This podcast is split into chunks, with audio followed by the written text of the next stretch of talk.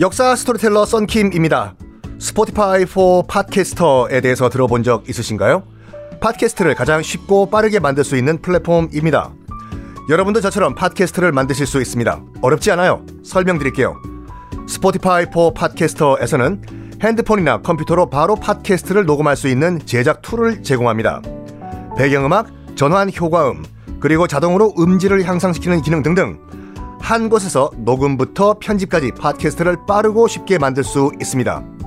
이렇게 만든 여러분의 팟캐스트는 Spotify for Podcasters를 통해서 애플 팟캐스트, 구글 팟캐스트 등 여러 다른 플랫폼에도 한 번에 배포하고 한 곳에서 관리할 수가 있습니다.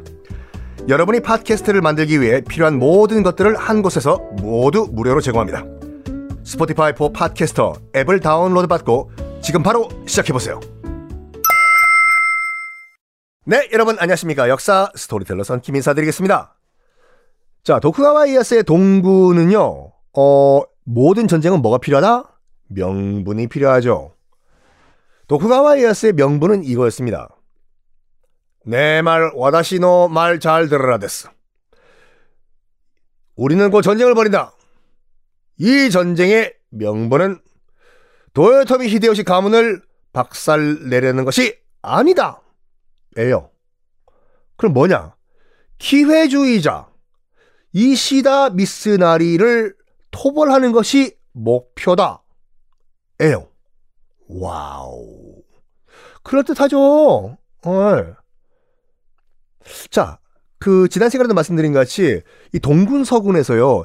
임진왜란의 라이벌 선봉장 두 명, 고니시 유키나가와 가토 기요마사가 각자 이제 다른 진영에 소속이 된 거예요.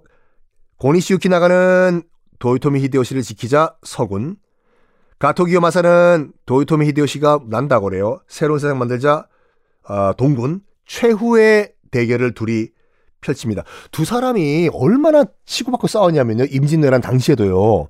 조선 선조와 임, 이순신 장군도 알 정도였어요. 두 사람이 진짜 사이가 안 좋아가지고 치고받고 싸우고 있다는 걸요.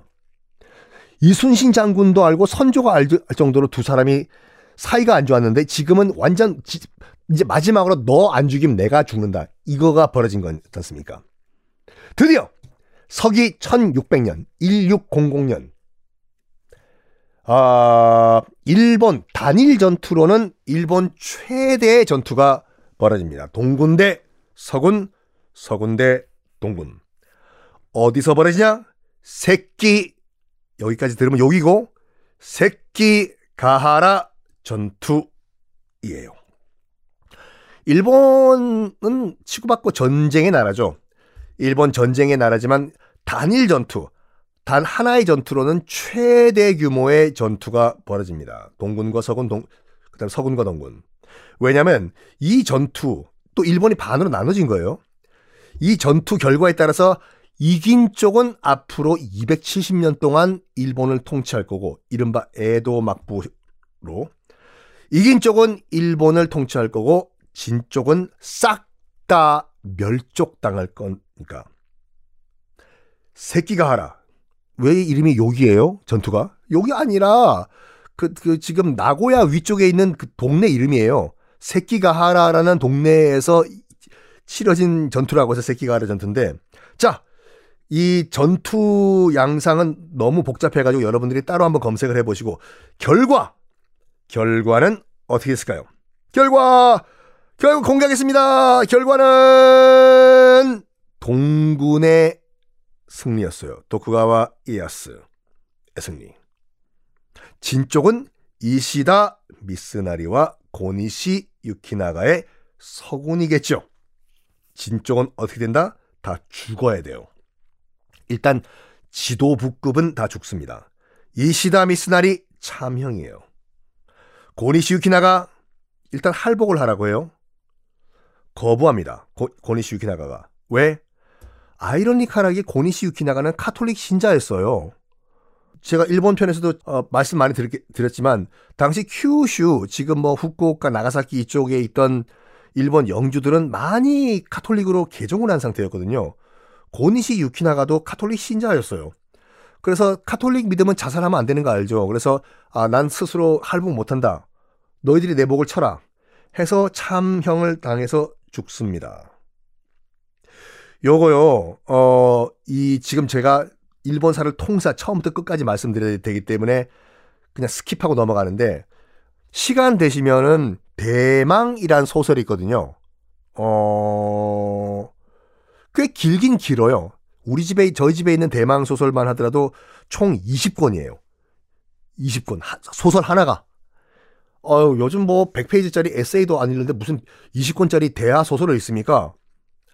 재밌어요. 나는 그 소설 싫다. 라고 하시는 분들은 만화로도 있어요. 지금까지 제가 말씀드렸던 오다 노부나가가 등장하고 도요토미 히데요시가 승리한 다음에 죽고 도쿠가와 이에야스가 최종 승자가 되는 이 모든 과정을 하나의 대하 소설로 쓴 거거든요. 소설이 부담스럽다? 그러면 일본인 만화가가 그린 만화가 있어요. 우리나라에서는 도쿠가와 이에야스라는 만화로 지금 서점에서 팔고 있거든요. 사서 보십시오. 진짜 그거 한번 잡으면은 잠 못 잡니다. 다음 편 궁금해가지고. 그 하여간 그 대망 소설과 그다음 제가 말씀드린 만화 내용은 똑같아요 두 개가. 아, 도, 도쿠가와 이에야스라는 그 만화를 보시면 재밌는 장면이 등장해요. 특히 마지막이 세기가하라 전투 같은 경우에 동군과 서군 전투가 벌어지잖아요. 세기가하라 벌판에서 농민들이요.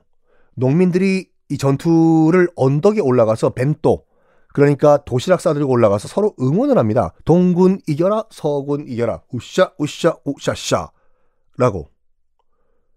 우리로 치면 말도 안 되는 얘기죠.